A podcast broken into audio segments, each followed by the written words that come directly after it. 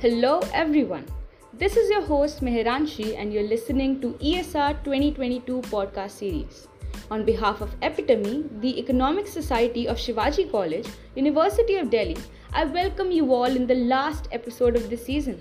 Let's end this with a bang, क्योंकि boss अभी तो मैंने start ही किया है.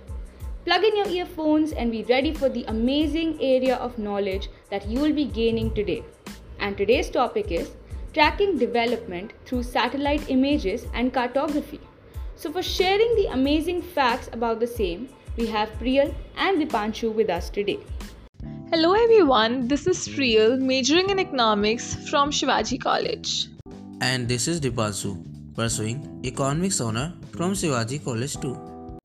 So, guys, as today's topic is all about satellite images and cartography, how would you like to introduce these topics to our audience? It is no brainer that data is the new fuel of digital age. With the meteoric rise in data comes the possibilities of using it and so does its role for boosting the economy. This implies that while earlier having sources like oil, coal, minerals determined a nation's economic growth, now the baton is passed to enrich a data economy. Here we will be talking about different kind of data known as geospatial data and cartographic techniques to track, compare and represent longer term developments. By geospatial data, we basically mean information which describes objects, events or other features with a location on the surface of earth. And cartography is practice of drawing or forming maps.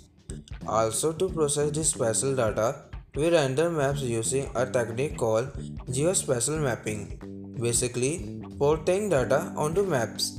Wow, that's quite an intro. Could you tell us a bit more about geospatial mapping?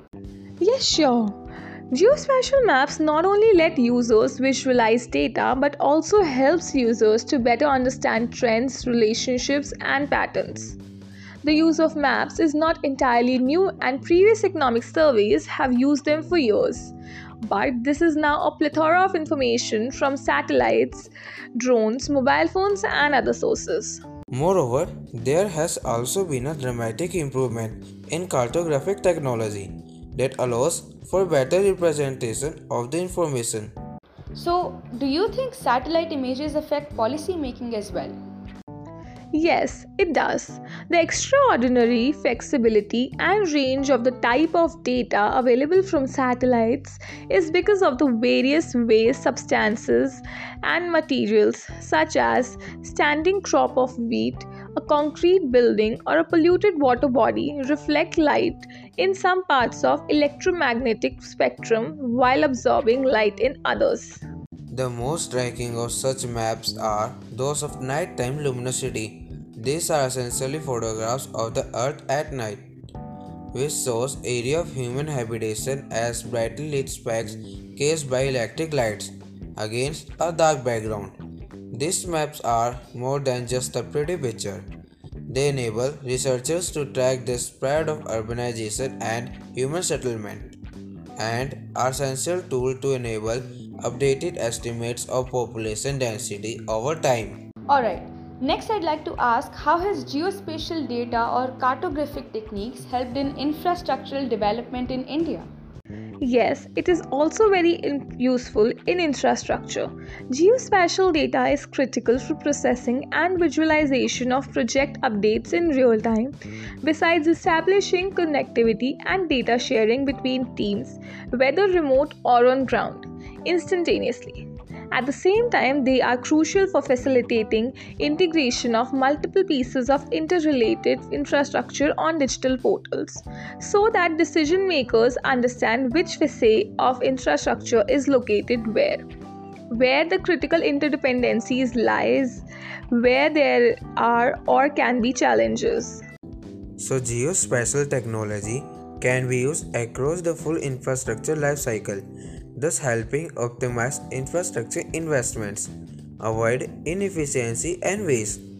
The Center for Railways Information Systems, for instance, is using an integrated GIS database not just for capturing data on track, assets, and boundaries, but also for digitalized assets management, approvals, permissions, user identification, feedback on data usage, and more. Very well. Lastly, what's your take on its impact on agriculture and in tracking natural disasters? I think satellite data can allow government to track the progress of crops sowing through the agricultural season. Comparing the process, progress of such sowing in a particular crop season with those in earlier years can allow government to detect and predict a potential slowdown in agricultural growth. Another use case is the tracking of natural disasters such as flooding. The near real time availability of satellite data can allow governments, NGOs, and volunteers on the ground to track the spread of flooding or wildfires and plan the delivery of relief supplies to affected populations. Another use is pollution tracking. So it is like a more polluted water body reflects light differently than a less polluted water body. These differences can be identified and can enable pollution control agencies to locate areas of a water body that are less or more polluted. In addition to this, a significant application of the satellite data is to identify locations where crop burning occurs, especially during the winter months, which has been a major source of air pollution in the northern parts of India. Wow, today's session was filled with a lot of unknown facts.